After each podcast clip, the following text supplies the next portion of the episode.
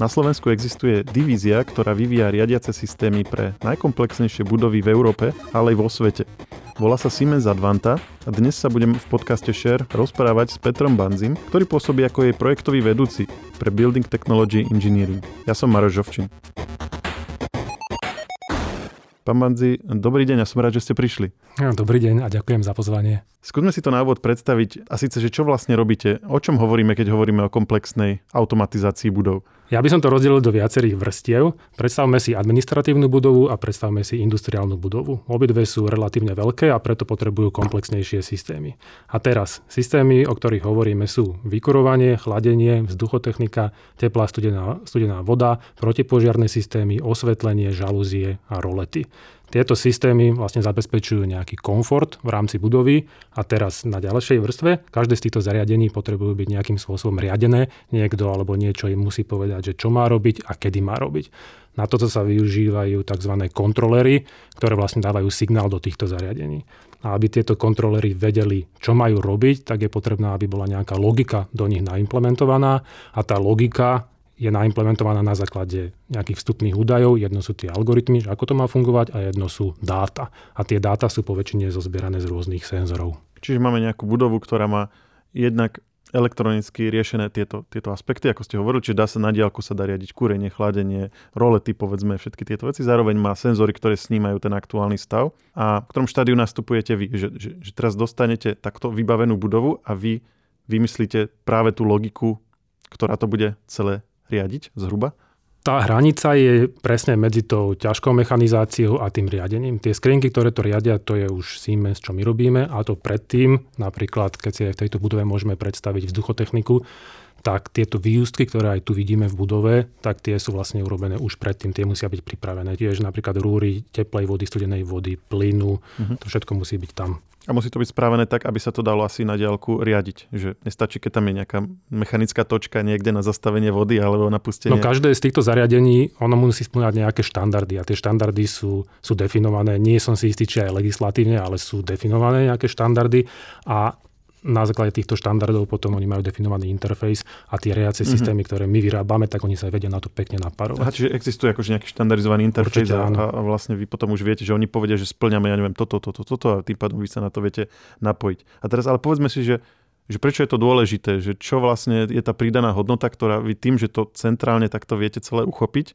ktorú prinášate správe tej budovy. Takže najprv asi by som zadefinoval ten nejaký cieľ, že čo vlastne chceme týmito všetkými systémami dosiahnuť jednak chceme dosiahnuť aby sme v tom vedeli fungovať. A teda to nejakých parametrov môžeme rozdeliť. Jedno z toho je komfort, to znamená napríklad teplota má byť taká, akú potrebujeme práve v tej miestnosti.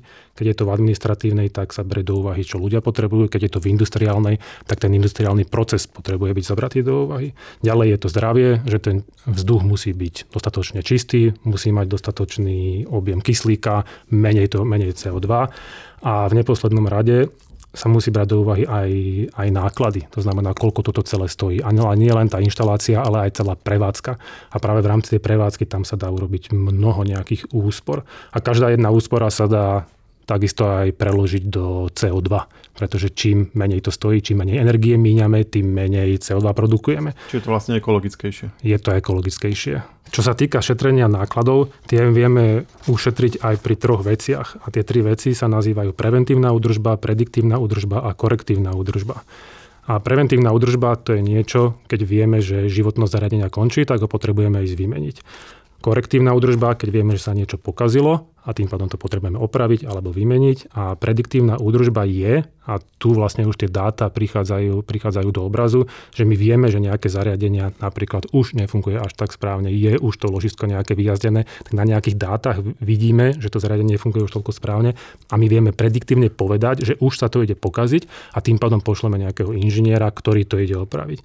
A to je to, kam chceme vlastne tie náklady poslať z tej korektívnej údržby na prediktívnu. Pretože korektívna je niečo, čo ad hoc človek musí ísť, tým pádom výjazdov je viacej, viacej ide autom, viacej spáli paliva, viacej CO2, viacej nákladov a tak ďalej. Čiže týmto smerom sa to snažíme z korektívnej údržby presúvať do prediktívnej údržby. Takže vy vlastne ani nepôsobíte, že priamo na mieste a ne, nerobíte priamo s tými zariadeniami, ale čo vy robíte je, že príjmate tie dáta z tých rôznych budov v Európe a viete ich buď analyzovať, teda najskôr sa v prvom kroku vy, vyrobíte vlastne ten systém, ktorý ich riadi a v druhom kroku potom analyzovať a zisťovať napríklad tieto veci, že čo treba vylepšiť, čo treba možno vymeniť a tak. Čiže vlastne vy neriešite priamo akože tú budovu na mieste, ale skôr už potom tie výstupy z toho, ktoré tuto zo Slovenska vlastne nejakým spôsobom analizujete a viete nejak akože optimalizovať, e, odporúčať a tak. To by som to tiež rozdelil do takých kastlíkov. Prvý kastlík je, že každá budova má svoju správu budovy. Ona má svoj nejaký velín, kde nejaké dáta prichádzajú a čo oni vedia, tak to si aj opravia.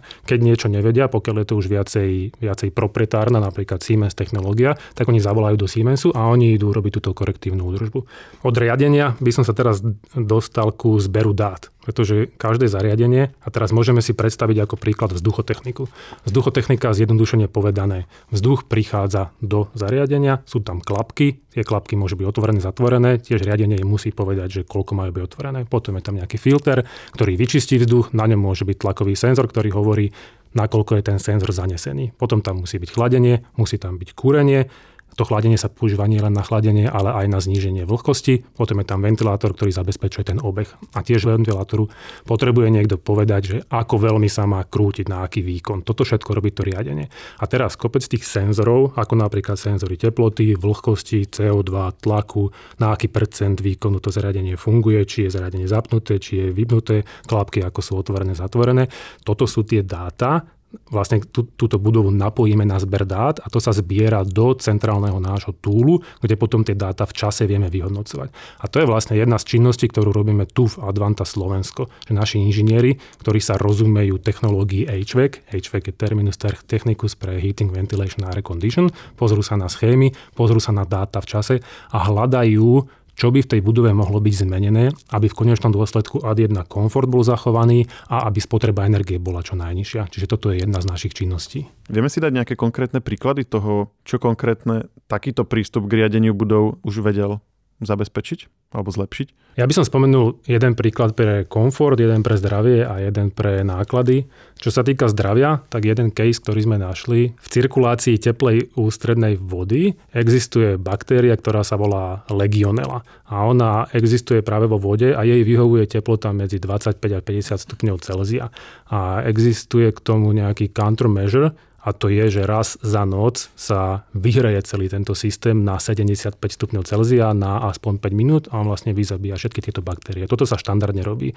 No a my sme našli v dátach, že tento tento cyklus bol len raz za mesiac, čiže toto nebolo splnené a to je niečo, čo sme vlastne reportovali a tým pádom oni nastavili program, aby to fungovalo dobre. Čiže týmto sa neušetrilo, neušetrili náklady, ale to zdravie, aby bolo zabezpečené, tak toto bolo tiež niečo, čo sme identifikovali. A začali ste to robiť e, každú noc alebo v nejakých intervaloch? No my, keďže urobíme analýzu, tak my poskytneme report vlastne tej, e, tej budove a oni sa o to postarajú, aby ten systém nastavili tak, aby to bolo každú jednu noc. Potom ďalší príklad, ktorý by som spomenul, a to sa sem tam stáva, lebo niekedy v budove vo vzduchotechnickej jednotke, keď sa ten vzduch zohrieva, tak on sa zohrieva nejakým systémom, kde cirkuluje teplá voda. A môže tam byť nejaký ventil, ktorý je poškodený a tým pádom tá voda cezeň prechádza, aj keď nemá prechádzať. A tým pádom sa stalo, že ten vzduch sa začal zohrievať viacej, ako sa mal zohrievať regulácia začala na to reagovať, to znamená, že začala ešte aj chladiť. Čiže ten komfort bol síce zachovaný v miestnosti, ale my sme zároveň kúrili a zároveň chladili a to je, to je veľká spotreba energie, ktorú nechceme. Toto je niečo, čo sme tiež zistili, tiež to bolo reportované a tiež to opravili. Čiže vy ste to zistili nie podľa toho, koľko bolo stupňov v, te- v izbe, lebo tá bola v miestnosti bola stále rovnaká, ale podľa tých dát z tých samotných zariadení, že niečo tam Presne nefunguje tak. ako má. Presne tak. Čiže keby to vlastne niekto bol v miestnosti, tak ani nevie o tom, sa mu zdá, že stále je mu rovnako teplo, tak by to ani neriešil. Presne tak. Len by zrazu zistil, že faktúra je trošku iná, ako, si, ako bol zvyknutý. No, čo sa týka komfortu, tak môžem spomenúť jeden, jeden prípad a to je, že teplota vlastne v miestnosti nebola taká, aká mala byť. Čo síce, keď príde človek do miestnosti, tak na svojom tom termostate, no teraz to už není termostat, ale tej riacej jednotky, ktorá je na stene, si nastaví vyššiu teplotu, aby mal tú, ktorá mu, ktorá mu vyhovuje, ale celkovo systém nefunguje dobre a nejaký problém problém niekde je, ktorý sa môže neskôr prejaviť. Napríklad rekuperátor nefunguje, správ, nefunguje správne, alebo tiež je tam, je tam nejaký ventil, ktorý je viacej zavretý, ako by mal a je to mechanická závada. A toto je niečo, čo, čo tiež na týchto dátach my vlastne zistíme a tým pádom to reportujeme a niekto sa o to postará. A to sú presne tie veci, ktoré človek si nejakým spôsobom nevšimne. Človek si nastaví svoju teplotu, ale, ale nekontaktuje facility management, pretože je spokojný. Tak toto je ďalší príklad. Poďme sa možno baviť o konkrétnych uh, inštaláciách tohto riešenia, alebo vy ste robili aj na akože, veľkých a rôznorodých budovách. Napríklad Muchovo múzeum v Osle, mo, možno sa o tom môžeme trošku baviť, že ak sú tam tie špecifické požiadavky na práve riadenie budovy vo vzťahu povedzme k tým umeleckým exponátom, ktoré sú tam. Riešili ste e, letisko v Taliansku, technologickú univerzitu v Holandsku, že ako sa líšia, alebo či to je vôbec pre vás ako keby téma, že ako sa potreby týchto rôznych budov líšia, ako je odlišné ich nejak uchopiť, alebo, alebo či naopak vlastne v zásade je to podobný systém, len v inej škále. Čo sa týka týchto budov, ten skop činnosti, ktorý nerobíme konkrétne my, a to je navrhovanie tých vzduchotechnických systémov, tak tam určite musia prichádzajú nejaké požiadavky, napríklad tá teplota musí byť v nejakom užšom range, alebo vz, e, vlhkosť vzduchu musí byť v nejakom už, užšom range. A tým pádom aj tie systémy musia ad jedna rýchlejšie reagovať na zmeny, musia byť robustnejšie, to znamená, musí tam byť viacej tých vzduchotechnických jednotiek, že keď sa jedna napríklad pokazí, aby ďalšia prebrala ten load, aby stále tie požiadavky boli, boli splnené. Potom, keď to príde ku nám, tak my tie dáta analizujeme a tiež dostaneme tie požiadavky, že v akých range sa to má pohybovať a tým pádom vieme povedať, keď niečo sa zle deje. Čo sa týka napríklad nejakých letísk, tie letiská sa odlišujú od normálnych administratívnych budov hlavne tým, že tie priestory sú o mnoho väčšie. Keďže sú o mnoho väčšie, tak tých vzduchotechník musí ich tam byť viacej, musia byť, musia byť výkonovo väčšie. Ale čo sa týka tých analýzy dát, tak tam nie je až taký, až taký brutálne veľký rozdiel prípade toho múzea to, asi ste narážali na to, že tam sú tie väčšie nároky na presnú tú mieru vlhkosti, mm-hmm. asi aby tie exponáty neboli nejak hrozené alebo takto.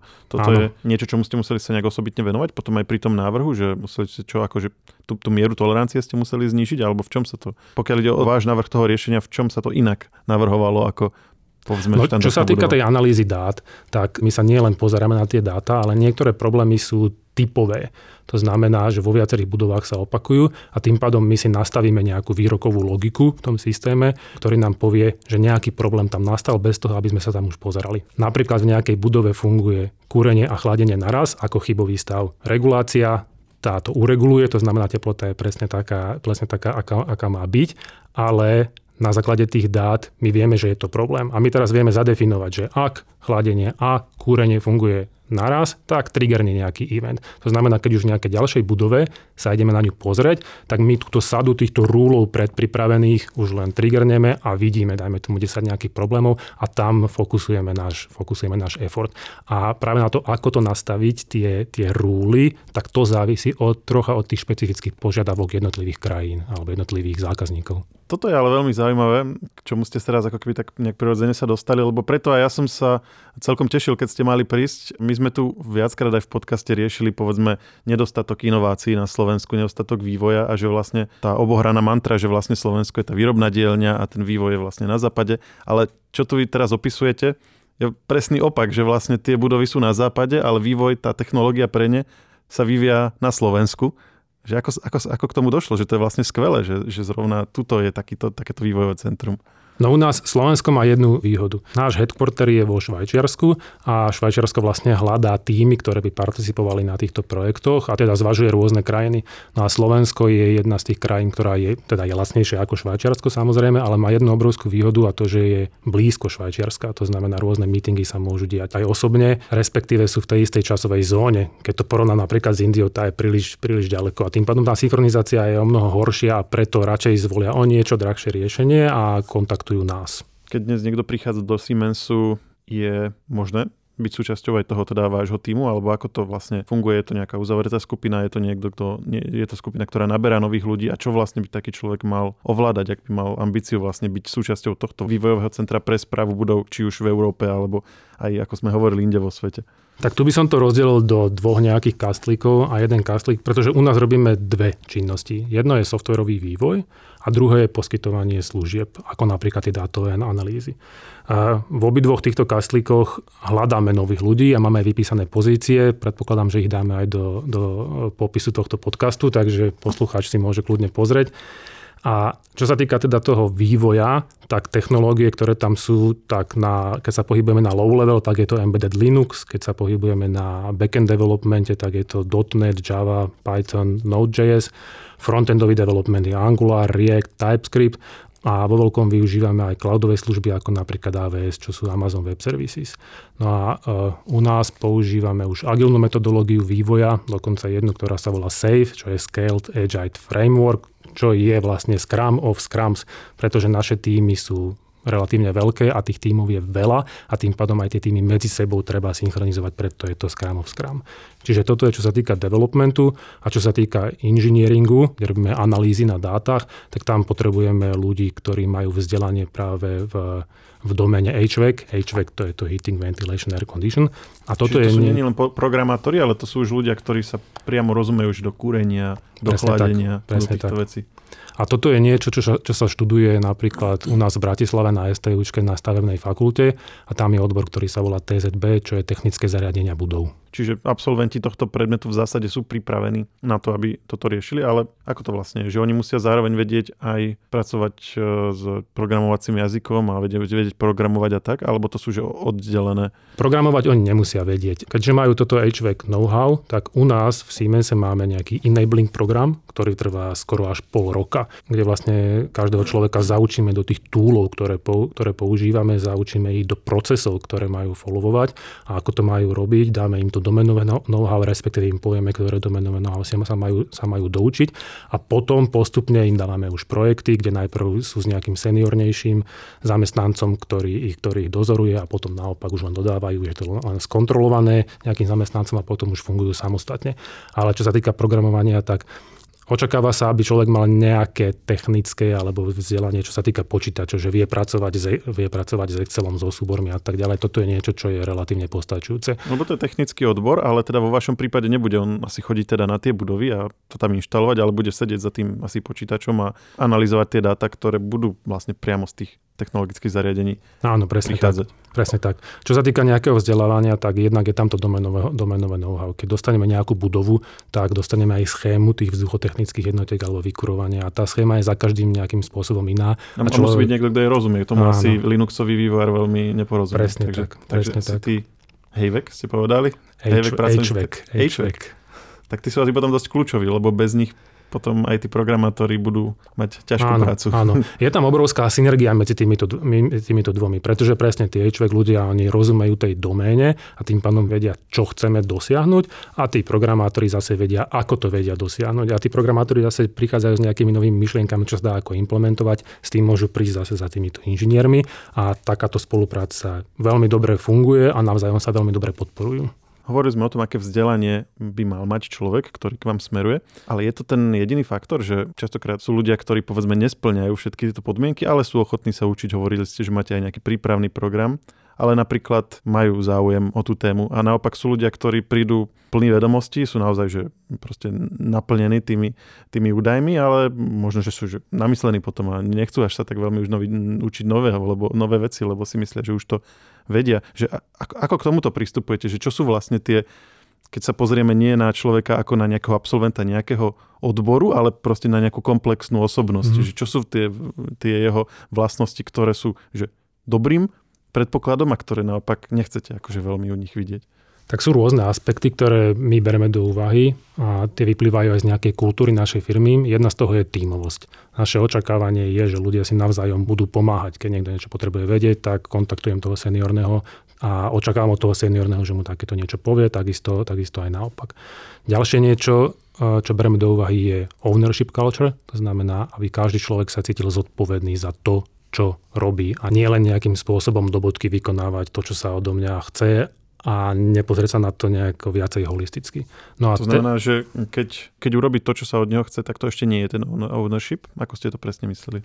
No, myslel som to tak, keď dostanem nejakú úlohu, tak snažím sa nejakým spôsobom najprv získať čo najviac dát okolo toho a pýtam sa, pýtam sa ľudí okolo. Potom sa snažím zistiť, že akou technológiu by som to mal spraviť a urobím si nejaký, nejaký, nejaký rešerš, ako by som to mal spraviť. pochopiť, nielen s cieľom splniť tú čiastkovú úlohu, ale pochopiť, ako, ta, ako to Áno. zadanie funguje. Nie len to prečo, splniť, ale splniť, to, ale splniť to dobre. Uh-huh. A tretie, čo by som chcel spomenúť, a to je nejaký mindset continuous improvement. Mať stále v nejakým spôsobom v hlave, ako aj seba sa vzdelávať, ako aj ten, to, na čom my robíme, ako to urobiť lepšou technológiou, ako to urobiť nejakým spôsobom viacej efektívne a tak ďalej. Toto je niečo, čo musí existovať. Sú na to podmienky aj v tejto konkrétne vašej divízii, že dajme tomu programátor, ktorý robí s tým Linuxom, začne ho zaujímať aj ten HVAC, že či vie ako keby do toho začať zabrdať, alebo naopak. Tento konkrétny prípad je dosť veľká zmena, by bola dosť veľká zmena, čo sa týka nejakého domenového know-how, ale vo všeobecnosti v Siemense existuje, keď niekto už dlho robil na nejakom projekte a už to pre neho nie je naplňujúce, tak vlastne v rámci celého koncernu Siemens sú vždy otvorené pozície a človek môže hľadať a takéto nejaké transfery sú pre nás vítané, pretože je o mnoho lepšie pre nás, keď človek ostane v Siemense, ako keby odišiel úplne preč, pretože má zabehanú kultúru, má zabehané procesy. Asi je lepšie, že sa naučí novú vec a zostane mu tá znalosť tej starej, než keď Áno. je vlastne to čerstvý človek, ktorý ovláda len jedno. A... Áno, veľakrát sa stáva aj také niečo, že máme niekto, kto je developer a ten nabere nejaký skill set, čo sa týka nejakých soft skills a z neho sa napríklad stane product owner, že je na tom istom projekte, ale na, na inej pozícii.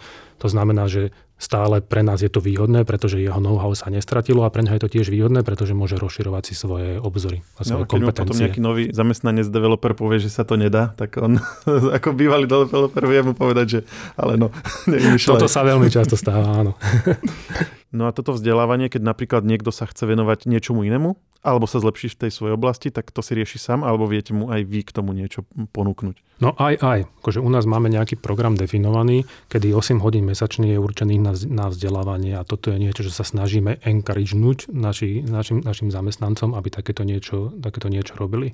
No a k tomu, čo by som mohol ešte z tej kultúry spomenúť, tak vlastne keď skončila, skončila korona, tak odvtedy na home office môžeme byť od 0 po 4 dni v týždni. To je niečo, čo hlavne ITčkári dosť, dosť oceňujú. Máme aj flexibilnú pracovnú dobu, čo znamená, že od 9 do 14.30 človek má byť na pracovisku a ten čas okolo si vlastne môže vykompenzovať. Tým pádom má tú flexibilitu, keď potrebujem ráno ísť niekde na úrad a tak, a tak ďalej. Hovoríme trošku ešte o umelej inteligencii, to je taká akože teraz strašne veľká téma, ale mm, z toho, čo hovoríte, sa mi zdá, že by malo byť uplatnenie u vás. Hovorili ste o analýze dát. Neopýtam sa, že či ste sa nad tým zamýšľali, lebo každý sa teraz nad tým zamýšľa, mm. ale mhm. využívate umelú inteligenciu a je to niečo, čo ak napríklad niekto sa tomu chce venovať, tak nájde uplatnenie aj vo vašej divízii. Mm-hmm. Umelá inteligencia je niečo, čo sa používa v časti našej divízie, ktorá sa vlastne venuje developmentu, tak oni tiež dostanú dáta a na základe tých dát využijú využitím artificial intelligence, respektíve algoritmov, ktoré by som dal pod dážnik artificial intelligence, tak e, napríklad máme dáta spotreby, a v týchto dátach spotreby umelá inteligencia sa dá využiť na identifikovanie paternov. To je niečo, čo človek môže tiež identifikovať paterny, ale umelá inteligencia má väčšiu nejakú citlivosť na to a vie identifikovať paterny, ktoré my by sme nevedeli, nevedeli identifikovať. Keď sa bavíme o paternoch, o čom hovoríme napríklad? Hovoríme napríklad, keď máme nejakú miestnosť, v tejto miestnosti môžu byť senzory, môže byť viacej senzorov teploty alebo senzorov pohybu a na základe toho vieme vyhodnotiť, kedy títo ľudia sa nachádzajú práve v tejto miestnosti. A potom my si vieme zobraziť celú mapu nejakého napríklad poschodia a vidíme, v ktorej miestnosti, kedy ktorí ľudia boli. No a na základe tohto vieme identifikovať tieto, tieto paterny tohto správania týchto ľudí, ktoré vlastne nemusíme my vedieť, ako ľudia identifikovať. A... Čiže nemusíte si ručne pozerať, že kedy do ktorej miestnosti chodia ľudia, ale vlastne preženiete to nejakým algoritmom a ten vám povie, do tejto miestnosti nechodí nikto, túto raz za deň si tam niekto na 5 minút zažne svetlo a tomu potom prispôsobíte vlastne, čože kúrenie, chladenie a áno, veci. Áno, presne, presne tak. Ten cieľ je presne, presne taký. Keď máme niektoré paterny, tak potom tie, ktoré paterny sú identifikované, tak my ich zanalýzujeme, že čo vlastne znamenajú tie paterny. A, a tie, ten a tie, ktoré... musíte si vlastne sami najskôr vyrobiť? Áno, áno ten algoritmus musí byť aj naprogramovaný a potom je nafidovaný tými dátami. On nájde paterny, potom my tie paterny rozanalizujeme a tie, ktoré sú najdôležitejšie, tak tie potom využijeme na to, aby v budúcnosti buď tieto paterny vedeli triggerovať nejaký event, že niečo sa napríklad, napríklad zlé deje, tak je zareagovať facility management, alebo v ďalšej iterácii to môže byť priamo napojené na, na riadenie, že to riadenie vie celkovo, vie celkovo zareagovať. Poďme sa ešte trošku vrátiť k tomu konceptu riadenia budov, lebo keď sa na to pozrieme tak s nadhľadom, tak máme tu budovy, ktoré sú takže všetko sa ručne robí, hej, že rolety sa ručne ovládajú, kúrenie sa zapína, e, vypína a takto potom máme také, kde už je nejaký, nejaká miera ovládania na diálku a to, čo, o čom sa bavíme my, je vlastne ale komplexná automatizácia, ako sme povedali na začiatku, že všetko to je urobené podľa nejakého štandardu, aby tam bol nejaký interfejs a dá sa to na diálku riadiť. Je toto niečo, čo je len domenou takých, že letísk, spomínali sme letisko, múzeum, univerzitu, ale že vieme si to predstaviť aj na menších budovách, že v školách napríklad, napadá ma povedzme nemocnica, úrady, je to niečo, čo by sme mohli vidieť proste bežne okolo seba, v bežných budovách, v ktorých sa vo verejnom priestore pohybujeme, lebo podľa toho, čo hovoríte, mi to dáva zmysel. Ako každý z týchto prevádzkovateľov by chcel ušetriť náklady, optimalizovať a tak ďalej. Čo sa týka budov ako školy a administratívne budovy, toto je v skoupe. To znamená, máme my aj nejaké budovy, na ktorých robíme analýzy, ktoré sú práve tento typ budov. Všade, kde sa nachádza veľký počet ľudí, tak tamto, tamto dáva zmysel toto centrálne riadenie.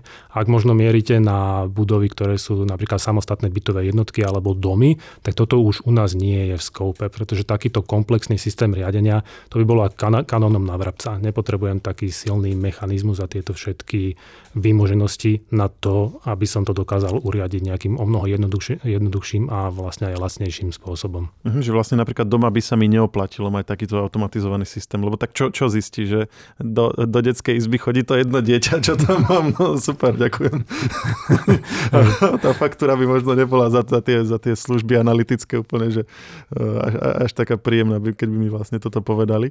Ale, ale na, napriek tomu, akože toto je tendencia, ktorá prichádza aj do domácnosti, to, to smart všetko, hej, smart žiarovky, smart zasúky, smart uh, termostaty, uh, smart zubné kevky pomaly. Vidíte tam nejaké prepojenie, lebo ono tam asi nejaké bude, že vy to robíte na takej tej vysokej úrovni a toto, toto čo sa potom k nám dostáva do tej spotrebnej elektroniky, tak to je možno, že už nejaká taká akože zjednodušená verzia toho celého. To prepojenie tam určite je, pretože Siemens a aj iné konkurenčné firmy, ktoré riešia práve takéto veľké projekty, tak musia vymýšľať nové veci, nové technológie, nové spôsoby, ako sa to má robiť. A toto je niečo, čo posúva tie vedomosti môžem povedať, ľudstva v tejto, tejto doméne a tie sa nakoniec preklápajú do štandardov. A tieto štandardy, keď sú definované, tak tie štandardy potom môžu byť využívané práve týmito nejakými menšími hráčmi, ktoré to môžu implementovať do, do nejakých zariadení, ktoré sú už v bytových jednotkách. Čiže je tam nejaká spolupráca. Ďakujem, pán Banzi, že ste prišli. Tá téma automatizácia budov znela tak divne, ale nakoniec to bol celkom parádny pokec okolo toho spolupráci so Siemens Advanta, tak eh, som rád, že ste si našli čas. A ja som veľmi rád ďakujem za pozvanie. Dovidenia. Dovidenia.